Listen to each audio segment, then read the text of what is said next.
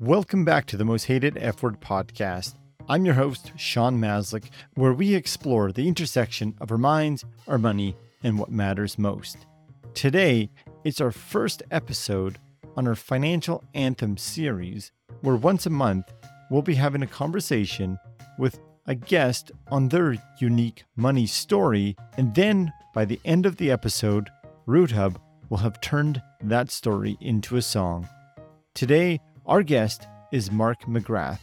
Mark has over a decade of experience in the financial planning industry, where he serves as a wealth advisor.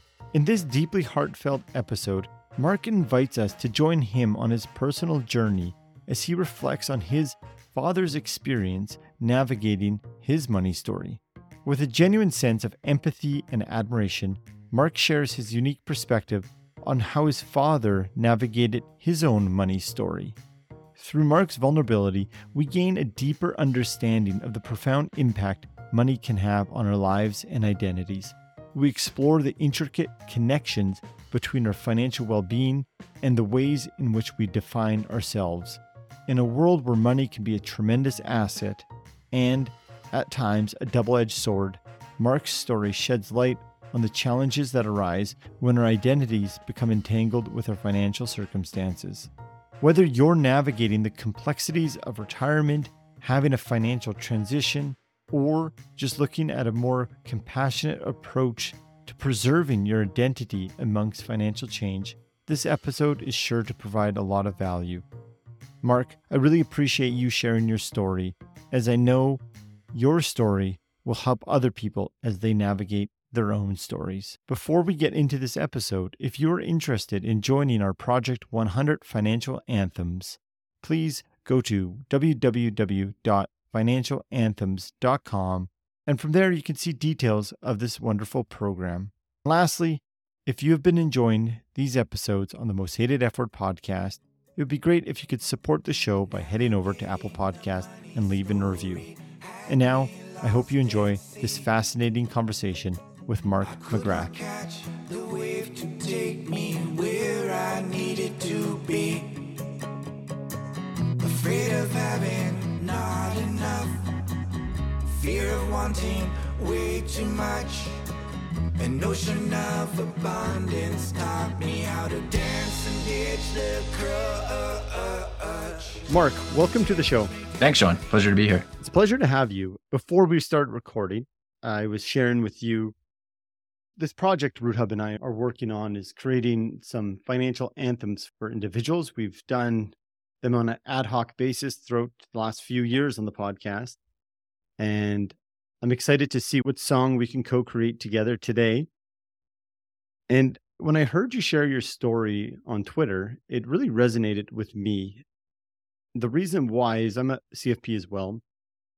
And I think at times, many times for myself, I know that I can get bogged down in the technical part of financial planning and forget that there's a whole human element to financial planning. Mm-hmm. And life has a way of letting us know or sending us these messages. And I think the response you received on Twitter is an indication that to some level, we know that these often unconscious messages are there, but we kind of need these people like yourselves to tell these stories. And then we all hear our own story in your story. Mm-hmm. So I thought we would start with just the idea that despite most of our life decisions orientate from this money story that we're all living in, most of us to some level are unconscious that we actually have a relationship with money. We actually are living a money story. And I can assume you learned many va- valuable lessons throughout your studies as a C F P, throughout your professional work and all the different courses that you would have take, taken. Some very important lessons about money. On March fourteenth, twenty twenty-three, I'm in Mountain Time. It showed ten oh three a.m. You shared a story about your father that perhaps may have been one of the more significant lessons you learned about money and life. You decided to join us on the podcast today, today to discuss these lessons, share whatever mm-hmm. parts you feel comfortable of this story. All well, RootHub is going to craft together your own personal financial anthem that will hopefully reflect back the key messages and the essence of your experience with money. So Mark, let's turn it over to you.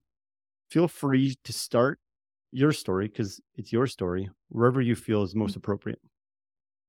Sure. Yeah. It's a open canvas. I'm glad we've got time, right? I'm, you know, I'm thirty-nine, so it's a pretty long story if we've got time to to tell it all. But I think it goes back to when I was a, a kid, like I'm sure it does for many of us. And I guess in in writing more over the past year, I've realized some things about my money story that I hadn't really maybe connected dots on previously. So my dad was an entrepreneur.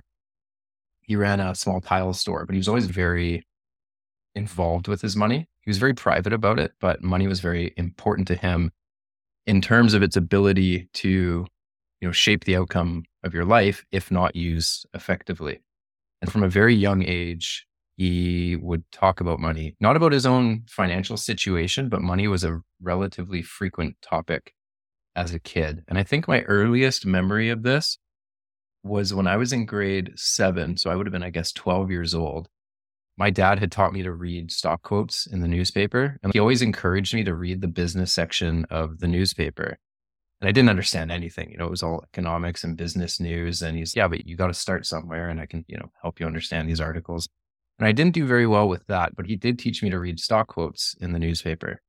And from memory, they were still quoted in fractions back then. I have a distinct memory of looking at share prices in the daily paper. You know, I was twelve, so I was born in eighty-four. So this was ninety-six. So this is kind of predates, you know, live stock quotes on the internet. And you get the paper every morning and you check the previous day's prices, and the they were quoted in fractions of thirty-six and a quarter, thirty-six and a half, or whatever it was. So he taught me to read that. And then in in that grade seven year, as a class experiment, we had a stock picking competition. Right. So every kid in the class, it was like a solo competition, no partnering up or anything. Everybody got to pick a stock, and I think it was a month long. You had to pick a stock, you had to stick with it, right? It wasn't a fancy competition. You couldn't trade or anything. It was pick a stock, stick with it. The teacher was just trying to teach us a little bit about the markets. And so all the other kids were choosing Coca-Cola and Disney and these companies that they were familiar with that were fun, you know? And my dad and I went to the newspaper and looked at the previous, you know, few months trend. And he was obviously, you know, more in tune what was with what was going on in the market. And we picked some junior mining stock that was just on a tear.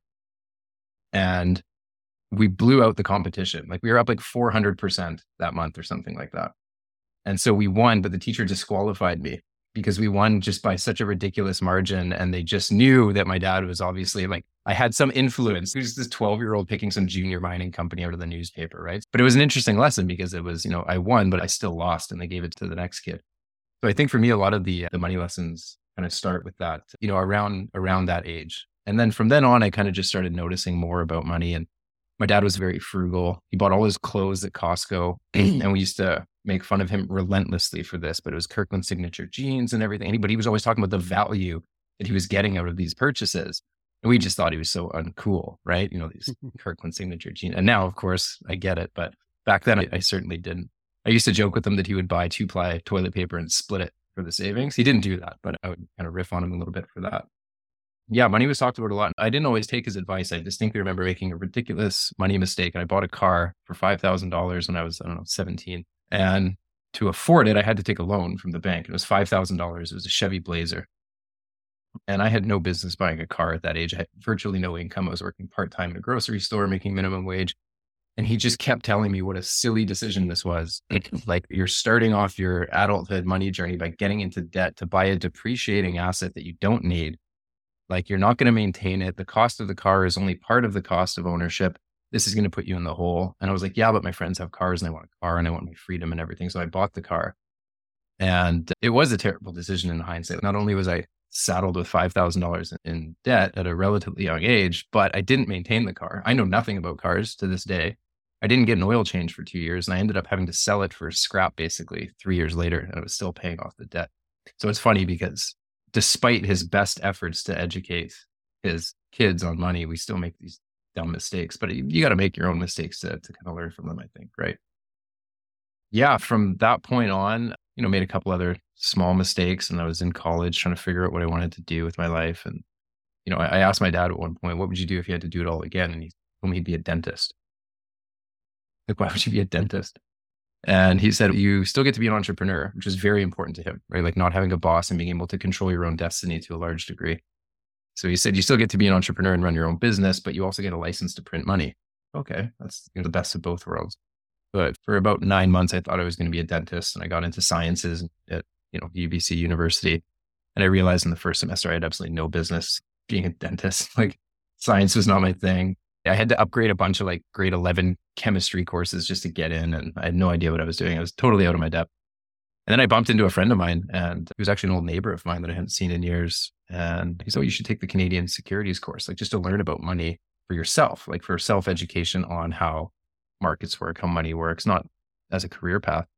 And I was still going to school for science, but I ordered the, the course, the textbook. I, I remember getting through the first couple of chapters and just like light bulb went off. I love it. I love this stuff.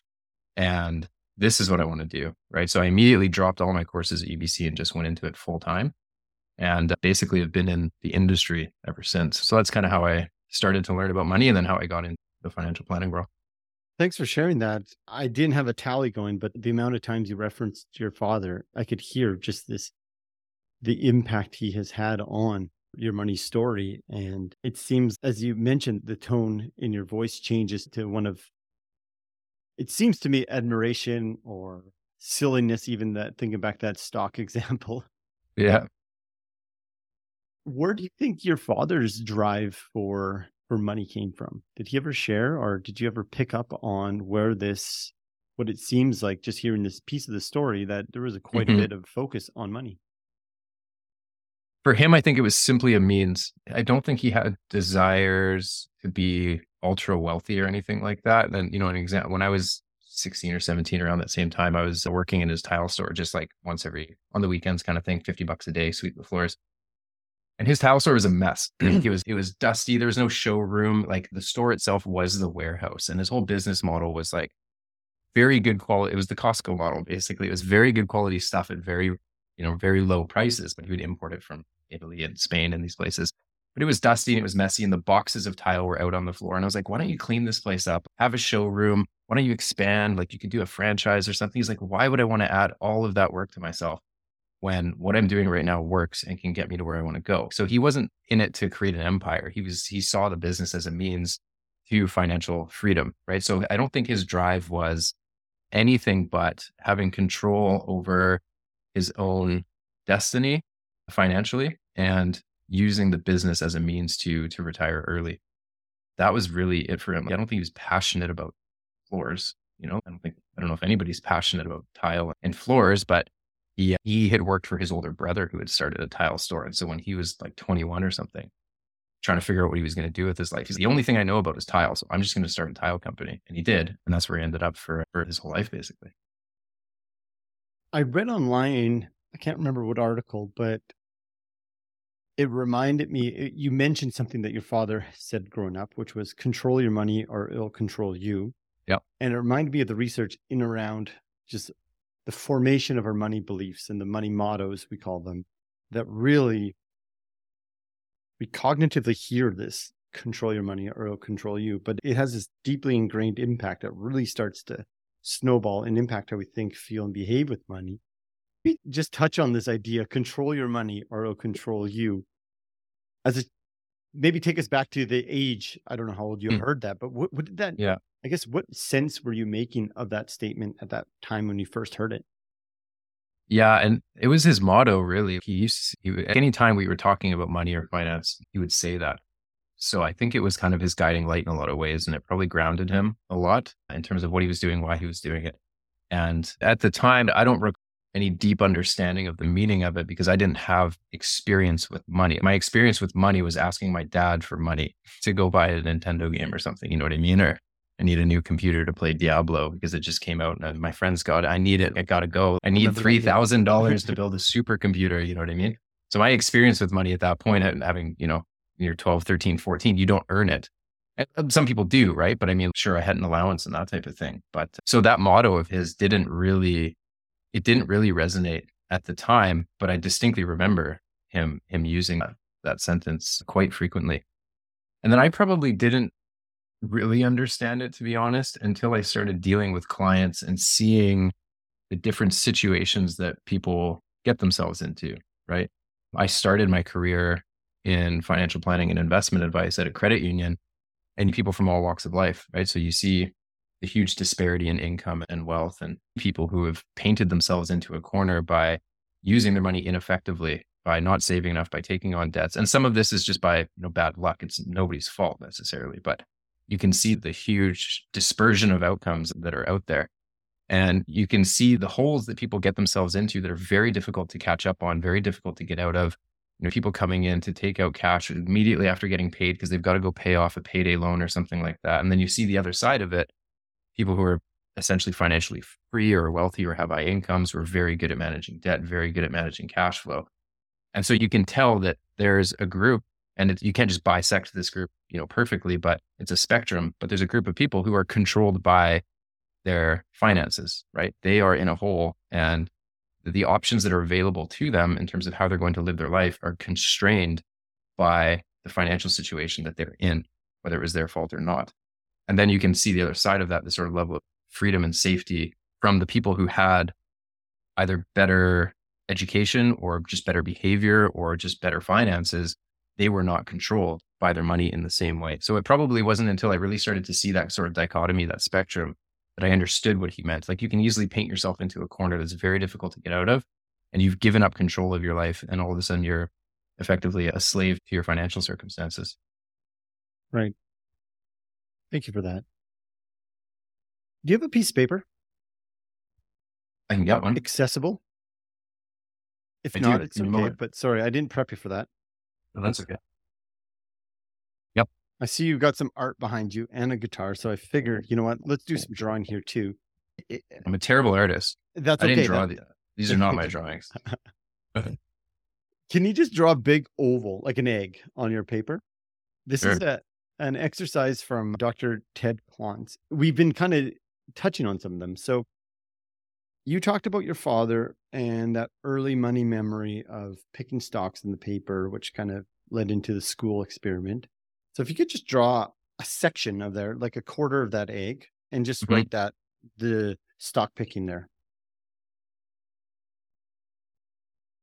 This exercise has been proven helping people work through the relationship with money. Okay. And then you don't need to share this, but if you could write one word when you think about that experience, one word that represents your feeling. So the a feeling in that mm. stock picking exchange that you had with your father. You want me to write that in the same sort of quadrant? Yeah. The same? Yeah, the same. It's part of that section. Okay. Want me to share it? We will in a moment. Okay. Now, in another part of the egg, probably the next to it, from your story, I know you grew up with a mother as well. Can you think back to any first memorable experience that you had with your mother and just write it down in there? A financial experience? Yeah, money experience, any yeah. sort of money yeah. experience, money memory. It could be anything. And then a feeling that you associate with that memory. And it helps if you draw a little image, and that's optional for yourself. I put a stick man down, but I don't know that's going to be that helpful, but I'll keep it in mind. And then above it, after these two memorable money experience with your mother and father, any other figure that you grew up with, could be an uncle, could be a grandparent, could be anybody else, but earlier mm-hmm. in your money memory, another figure that provided you with a money memory, can you put it down in another section? You can make a third section of this egg, okay? And then again, put that feeling that you associate with it. In the next one, while you can't distinctly say it's all your own, but think of the first money memory that you feel like you cultivated on your own. So it wouldn't be your father opening up the newspaper, mm. the money memory that you feel like you cultivated on your own. So just jot that down, and then the feeling that you associate with that memory. Okay. Okay. And the final one is the most recent money memory, money experience that you've had. That is enough significance that you're going to write it down here. And this will fill out the final part of the egg. And then again, the feeling that you associate with it. Okay. So the reason why I decided to do this is I like this explanation you had around control your money or control you. And as you bridged into talking as a financial planner, it made me think of the struggle that many of us have, clients or even financial planners, that we know to do certain things, save money, more mm. education. Sometimes that education is not accessible. And that's a whole nother topic, but doing that work can be difficult sometimes. And I like to look at it as the iceberg. Like us talking to people, like you and I talking, is the tip of the iceberg. But underneath that iceberg, the the meat and potatoes, the whole entirety of that iceberg really drives those thoughts, feelings, and beliefs that we have that we can see. And this exercise helps us expose below the iceberg, which then can help us make sense of, hey, this is why I think, feel, and do what I do with money. So when you look at this egg, so this is called the money egg exercise, it's got a whole bunch of cracks in it, like there's five of them, mm-hmm. which represents different parts of you that influence how you think, feel, and behave with money. So when you look at the entirety, if you had to complete this sentence, the moral of my money story is, what would you put based on all these different sections of your story? That's a good one. The moral of my money story is, you're going to have to give me a minute to think about this. Yeah. This is the first time I've done an exercise like this. So it's going to take a little bit of mental fortitude to to think of something meaningful. Give me a moment. I'd say progress. And that's probably, maybe that's a common answer or a common feeling, but the same time, those early lessons, the early mistakes that I've made, like I'm not, I'm not a perfect financial planner for myself even, you know, they say doctors are the worst patients. I think that's often true of ourselves as well, right? Like we, we are the last client that we think of sometimes. And if I just kind of look at the egg, there seems to be almost a chronological kind of thread as we went through those. And in every section, if you will, there was something that was kind of built on top of something else. So it was some, something kind of foundational. And then another memory that I could relate back to the previous one. And in every case, there was some level of progress, whether it was in education or, I'll give you an example. One of them was my mom was very, I mean, financially illiterate, I'll say, because my father took care of everything. So my money memory with her is just a distinct memory of her having absolutely no idea like what was going on with her own finances. But then as I was doing my education and I was talking to her more about money, I was able to kind of elucidate some of the things that I was learning about to her. And I think there was maybe even progress for her, but it was selfishly, it was progress for me as well. So I don't know if that's the type of answer you're looking for, but I also think of where I'm at today and thinking about the future. There's a long way to go. And I certainly don't know it all. I think I'm pretty good at what I do, but there's a lot I don't know that I'm continuously learning. And so for me, I think that's kind of the moral of my story is, and it's not linear, but I'd say progress. Thank you. I really appreciate that. Mark, you saying this makes you a good financial planner, recognizing that, no, even us, we don't have it figured out. I mean, none of us really do have it figured out, but I think that I like this idea of progress. So with this idea of progress really coming forward, if you were to say today, and I would like to get back into this, the story that you did share on Twitter, because I think yeah.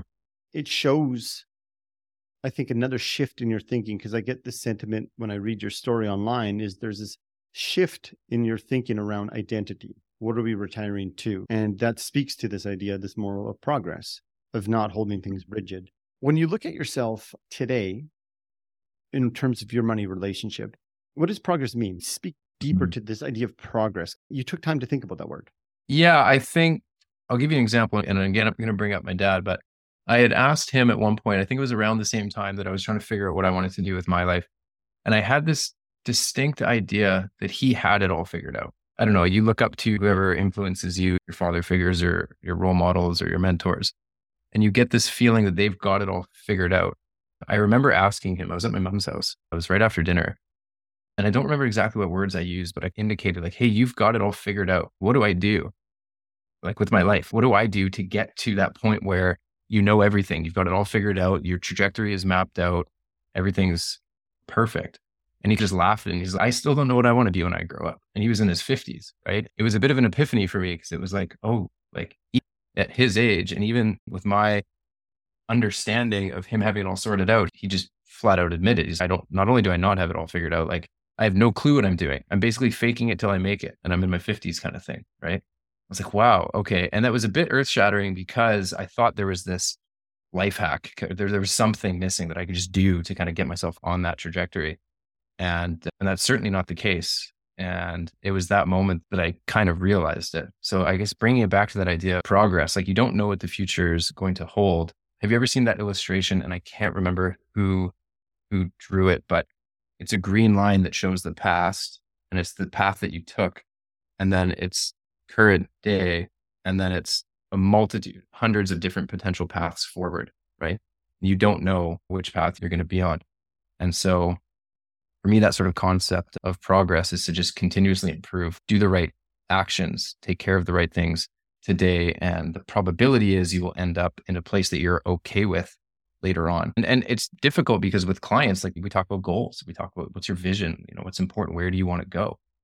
And I think what I've realized is that most people don't have concrete goals. Like most people don't say, I want to retire at sixty-three and a half with ninety-two thousand dollars after tax per year. And I want to give exactly this amount of money to charity. Some people do have those types of goals mapped out, but very few of them do. Like for the most part, you're going to be off course like your whole life. You're just trying to land in the right spot at the end of the day. And so for me, that progress is avoiding catastrophic mistakes at the end of the day, making good decisions and ensuring that with every passing day, with every passing moment, you're improving yourself, you're improving the world around you, you're improving the situation for your family. Um, I think that's really all you can control at the end of the day. It really sounds like it's coming through with a lot of your own reflection on your own story that has gone deeper than those textbooks.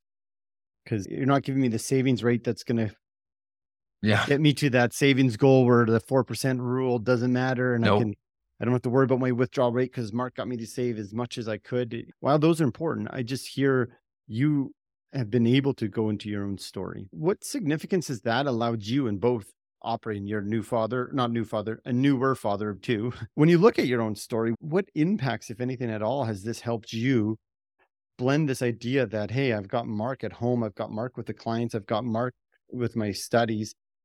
How, if anything, has this progress helped you shape your own, call it relationship mm-hmm. with money that allows to blend the whole of your life? Yeah, it's a great question too. And you're right. You wear so many different hats, right? Especially if you're raising a, a young family and then you've got their obligations, in my case, to other family members, you've got your work, your education, you know, you've got all these things that you're supposed to be doing, right? And it's hard to do all of them exceptionally well because you're just pulled in so many different directions, right?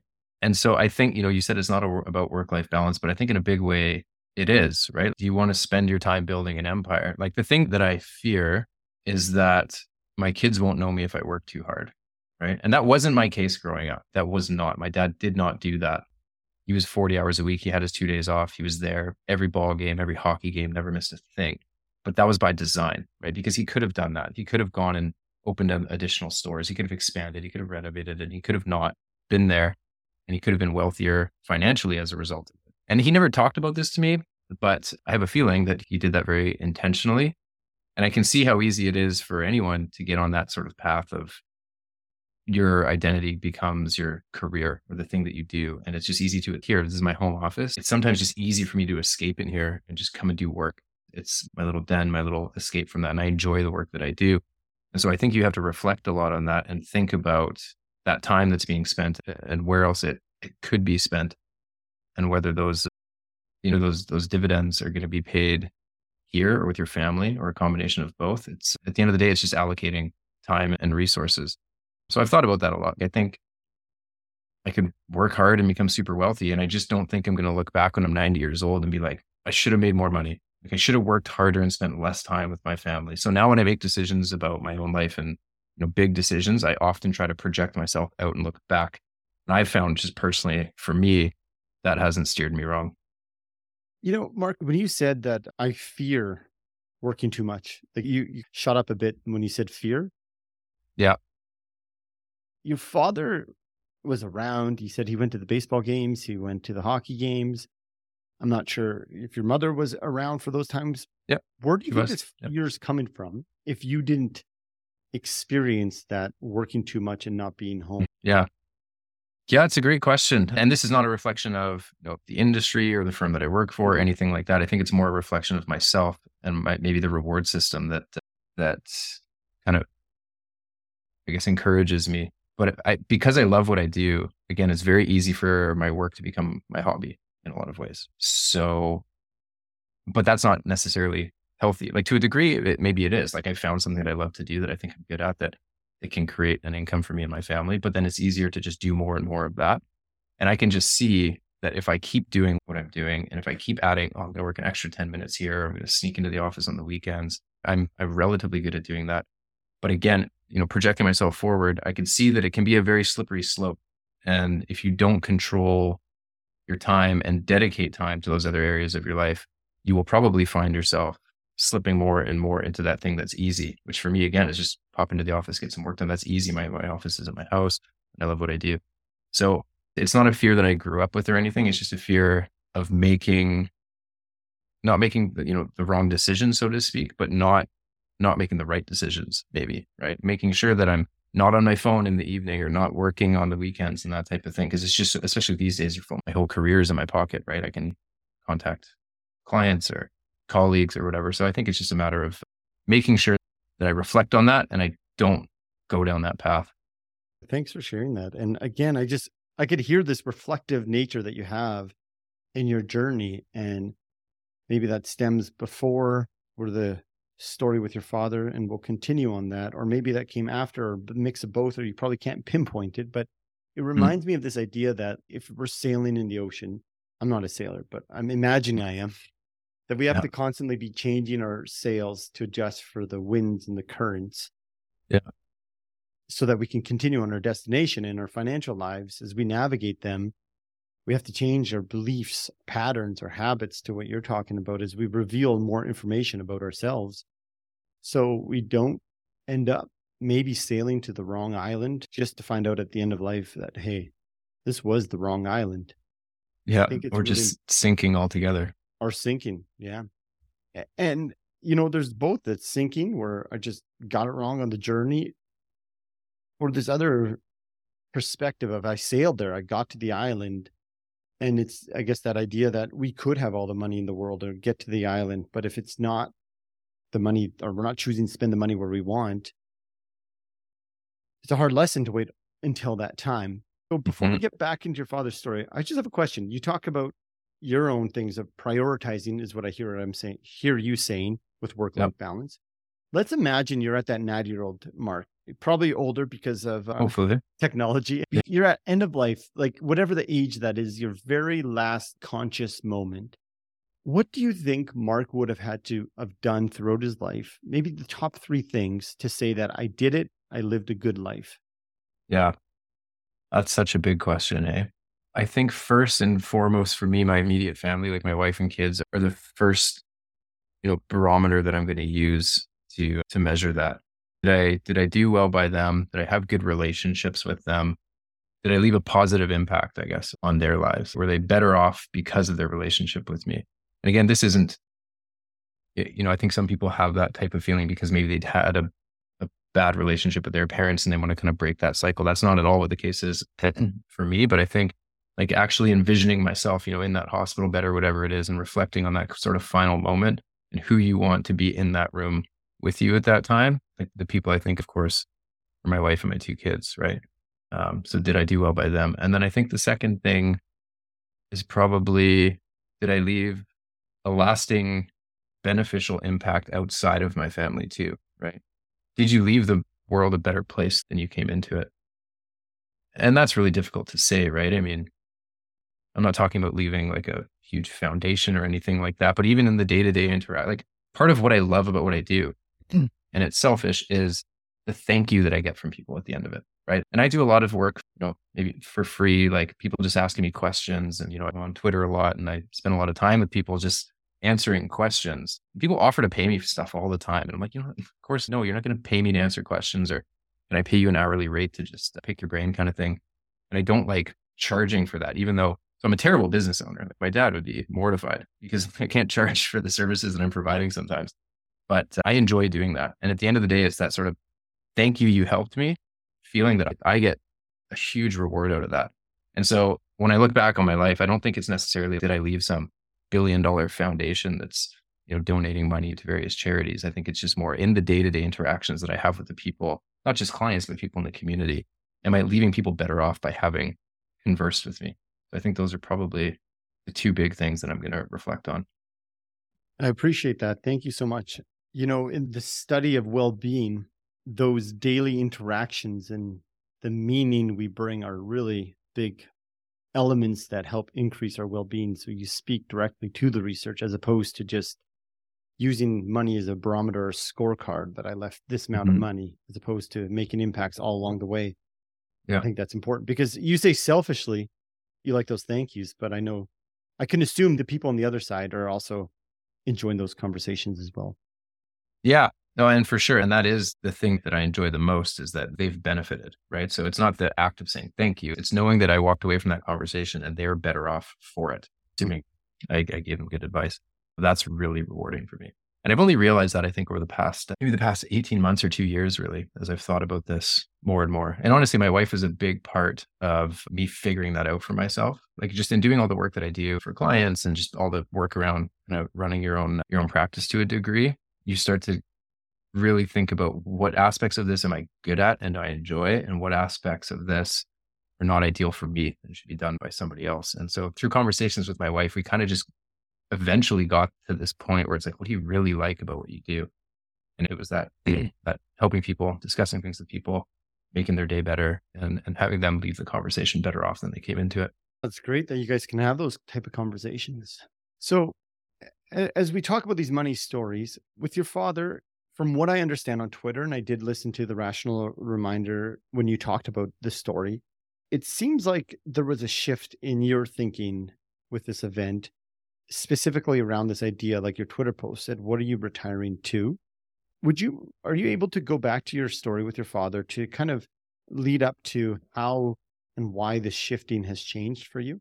Yeah, sure. Do you want me to tell yeah, the condensed version of the story? Yeah, sure. So we've talked about a lot about him already, but on top of the things I said, I think there's uh, some other characteristics that are important for your listeners to know going into this story. One is that he was very social, had lots of friends, got along well with a lot of people. He was fairly cutthroat as a businessman, but his close friends were his close friends for life, and he spent a lot of time with them. He was also very active. He, at one point, he was a scratch golfer, and he golfed probably weekly, at least, for decades. And it was his thing. He loved golf, rain or shine. So he was quite active in that respect. He also was a swimmer.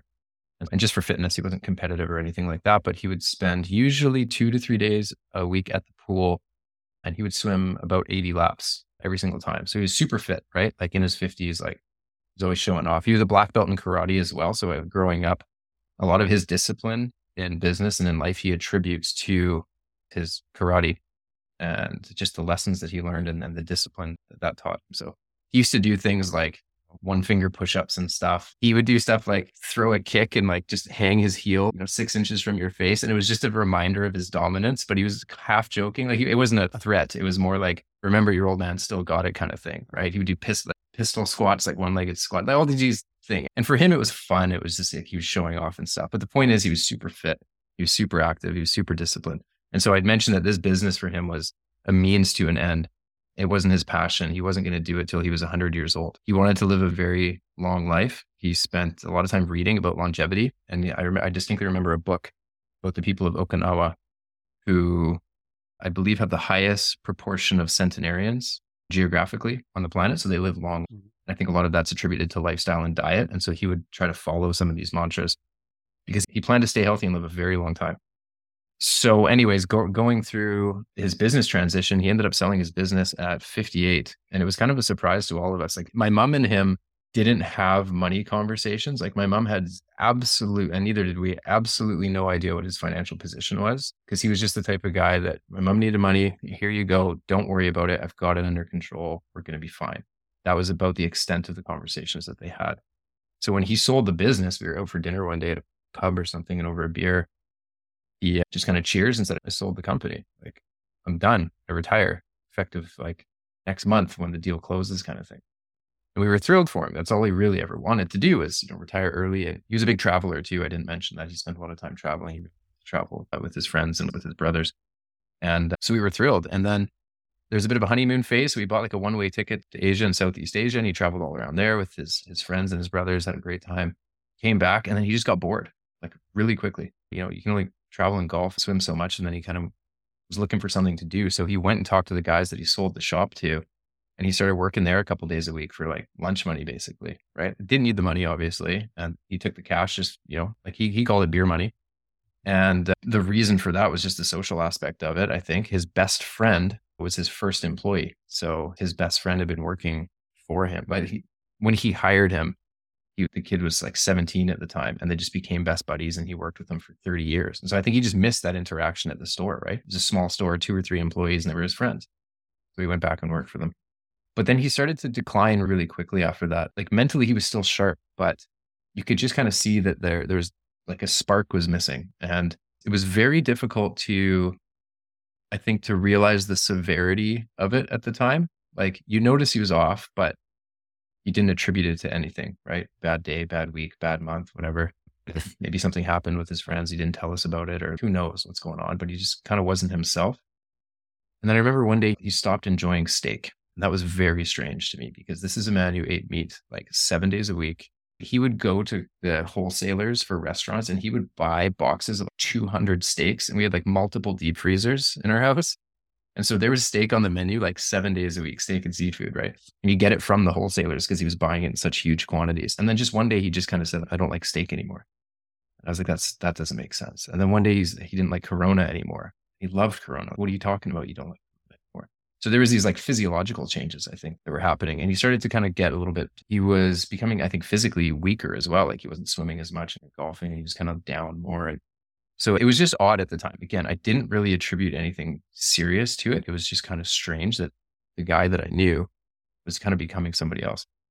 And then one day he he called me from the psychiatric ward of U B C hospital. And I checked myself in. I was having dark thoughts. I was having intrusive thoughts. I checked myself into the psych ward. Wow. So I went and visited him. We had a chat. He walked through the psych ward with me and he was like saying hi to the patients there. Like he'd become chummy with some of the people there. And I remember he told me, he's like, I shouldn't have done this. I don't belong here. I'm not, I don't have the, I don't have the level of problems that these people are experiencing. I don't, it wasn't as bad as I thought. I shouldn't have checked myself in. I'm fine. They gave me a prescription and, and I'm going to check myself out. And we thought, okay, great. So it's not that bad, right? But it was that bad. And he actually started getting worse and worse. And you could just kind of see this depression kind of kicking in. And then one day he crashed my mom's car. And that was very strange for me because he was an exceptional driver. I don't think I remember him having a, even so much as a speeding ticket in thirty years. You know what I mean? And where he crashed his car was an intersection that he used to drive to and from work every single day for over twenty years. So he knew this intersection well. And it was a J-curve intersection.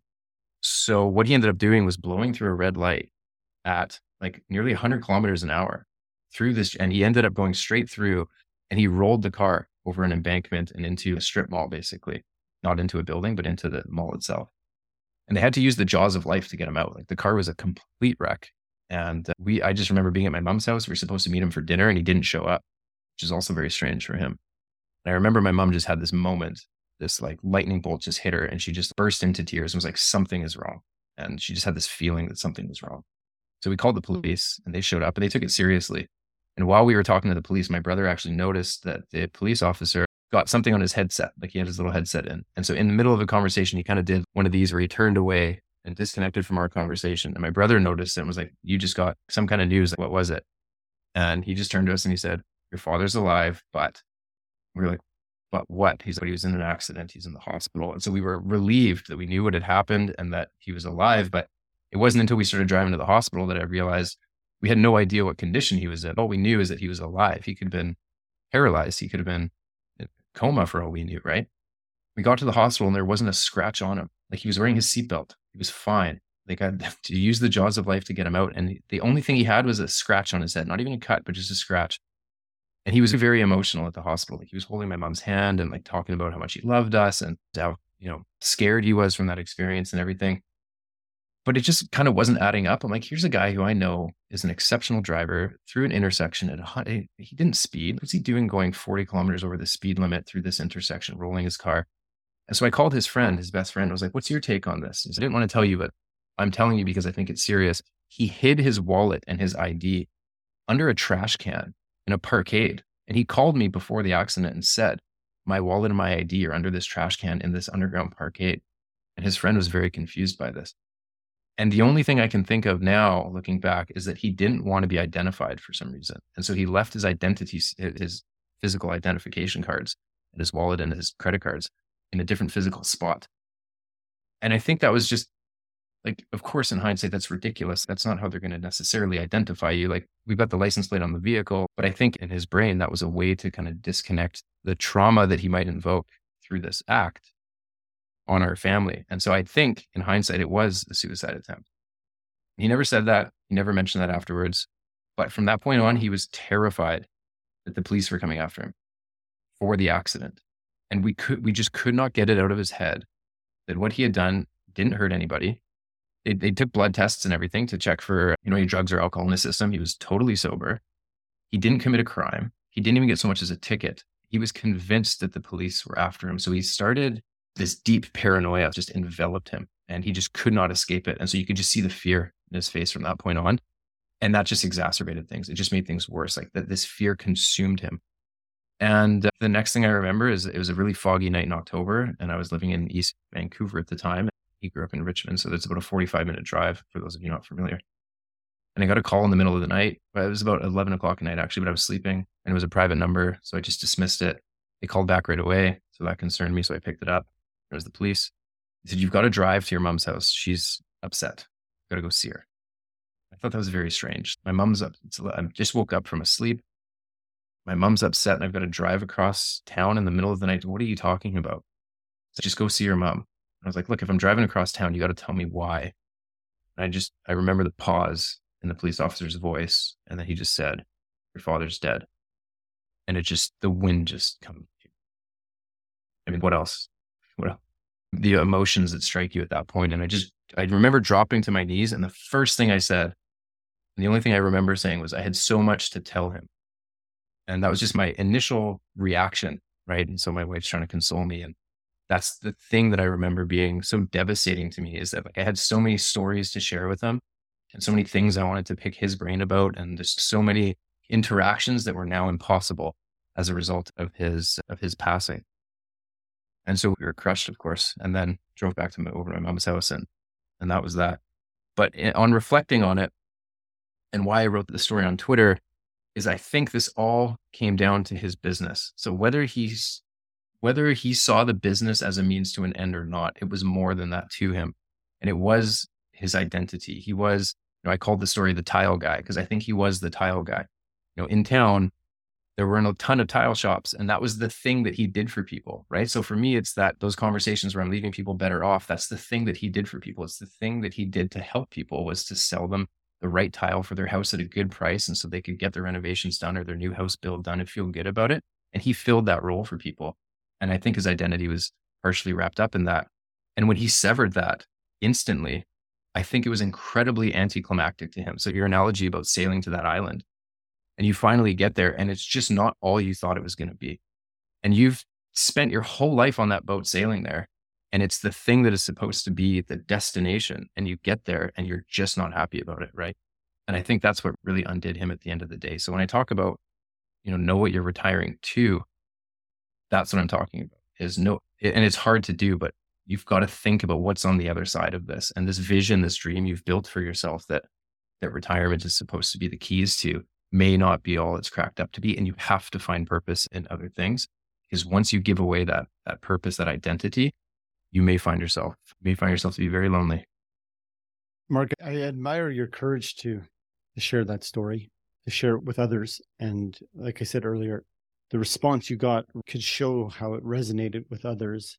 When you talk about progress, your money story from your money egg exercise, it seems to me the story and your father, you seem to have such care for him that this idea of progress has really been impacted, and especially with you having two young kids. And when you talked about that work-life balance and the fear that you had that you would go too far, it seems like, in a way, your father's legacy and what has happened here in the lessons is really attributed to this.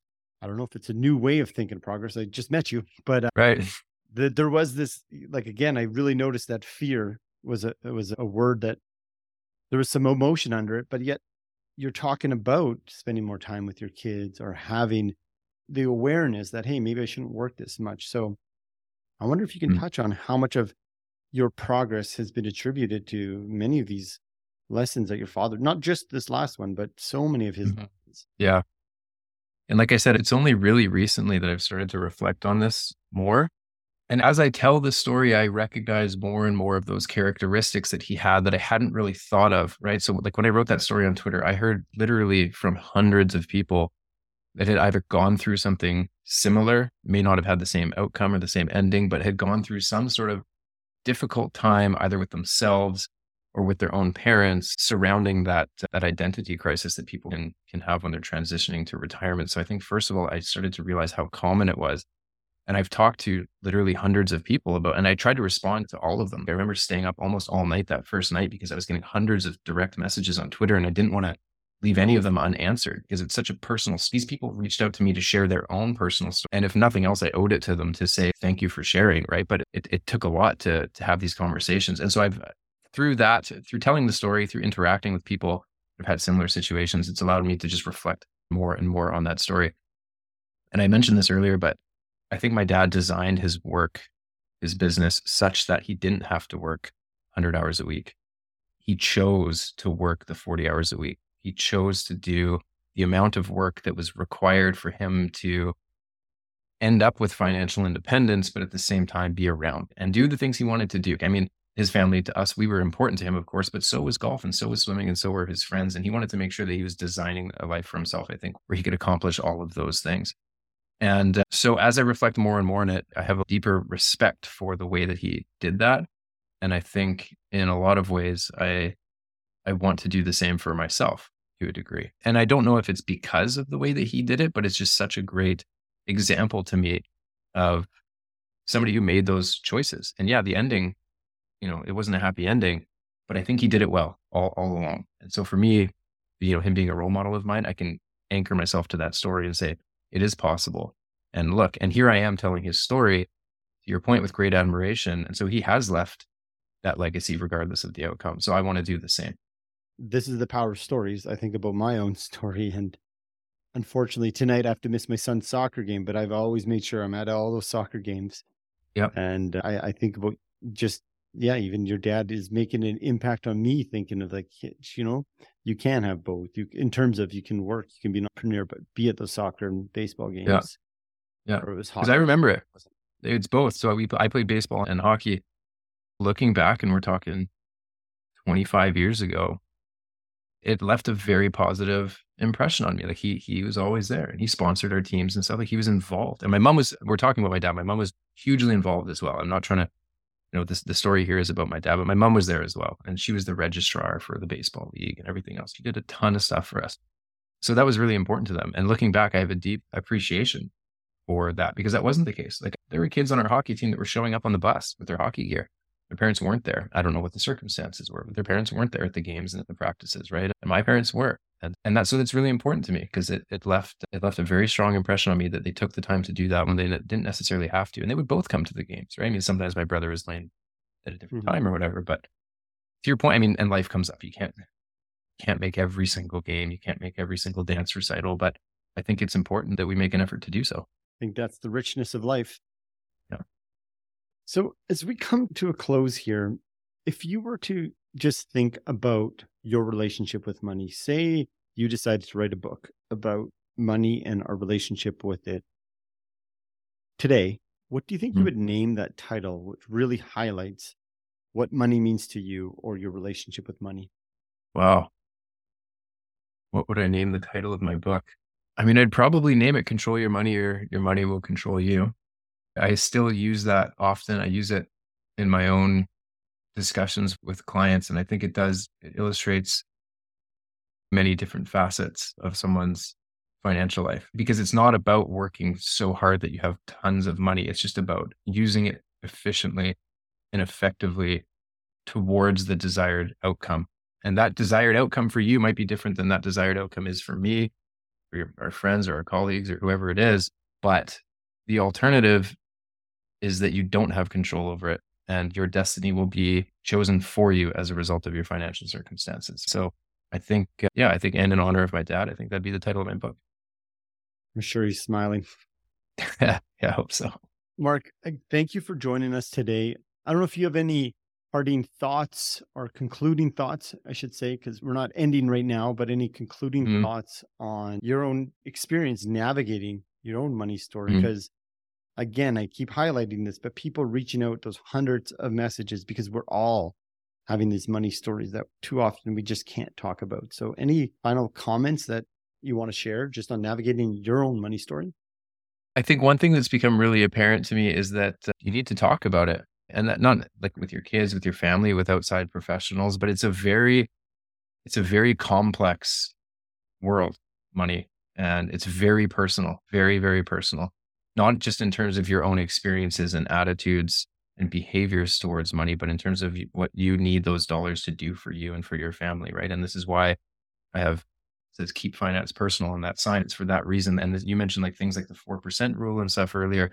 I hate these rules of thumb because they're just, they just don't apply in practice. It's just aggregate information, and every single person is an individual data point, and these rules of thumbs and their outcomes and their situation are totally different. And sure, they make up the aggregate data, but when you're working with somebody one-on-one or when you're thinking about your own life, you are just a single data point on those aggregate studies, and your outcomes are important to you and to your family, right?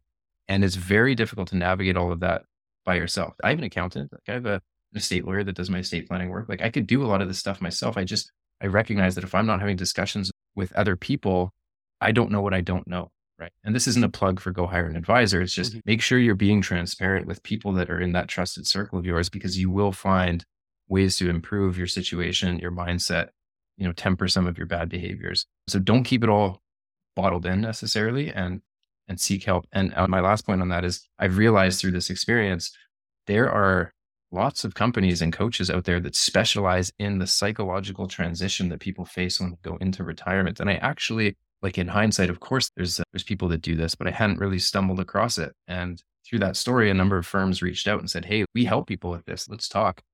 And it's been really fascinating. And it's really impressive the work that these people do for families to make sure that they handle that transition effectively, the emotional and psychological part of it, not just the financial one. So, so I'll leave you with that. I appreciate that. Lots of me is saying no, go to the song, but I got one last question. Your answers are leading me to want to ask this question. Your father provided this legacy to help you be there, do meaningful work, the tile guy, you know, that's meaningful work to him. You're the finance guy. But yet you still want to be there with your kids to make it to their future sporting events. I know you want to teach some music to your kids as they grow older, yep. or take lessons with them. Yep. Let's fast sure. forward to your kids are twenty and you're leading a conference, keynote speaking, whatever it is, and they have to introduce you. How do they introduce you? You ask a lot of very difficult questions. I appreciate them. They're very good questions, and they're things that I haven't thought about. And so it's a very difficult question. And this is going to sound super cheesy, and this would never happen in real life. But if my son introduced me as daddy when he was like twenty or twenty-five or whatever it is, you know what I mean? And the reason I say that is because it's just, it's such an endearing term. And I think it just speaks to the relationship that you can have with your children and that the love that you can share with them. You know what I mean? And and I'm saying this because I have a five-year-old and a newborn. And so the term daddy to me is still so important and so personal. And so again, I know it's super cheesy, but that's going to be my answer. Mark, the hair on my whole body is standing up. I've got a four and seven-year-old. I would, that would just speak to my heart. So thank you. Yeah, my pleasure. Great question. All right, Mark. So for the last hour and twelve minutes, we've been having a conversation about your money story, and RootHub has been taking some notes. And he has a gift to be able to hear someone's story and reflect it back in song. And I know music is has a part of your life. So it brings me a lot of pleasure to introduce you to RootHub. Hi. Hey, um, nice to meet you. Likewise, man. That story is incredible. Your dad sounds like an awesome guy. Thanks. So I really like the fitness and the, you know, just, yeah. Thank you for sharing that. My pleasure.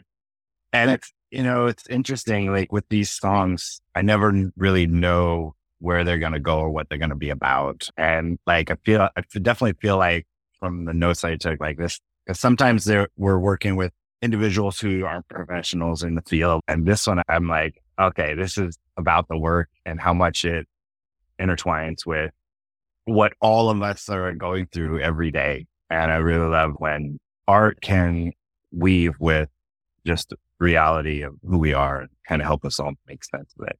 All right, here we go. Life quoted in fractions, part of the song. Make up the total story of where we all come from. Lessons in small mistakes every day, cause we find our way. Do what we can, do what we can.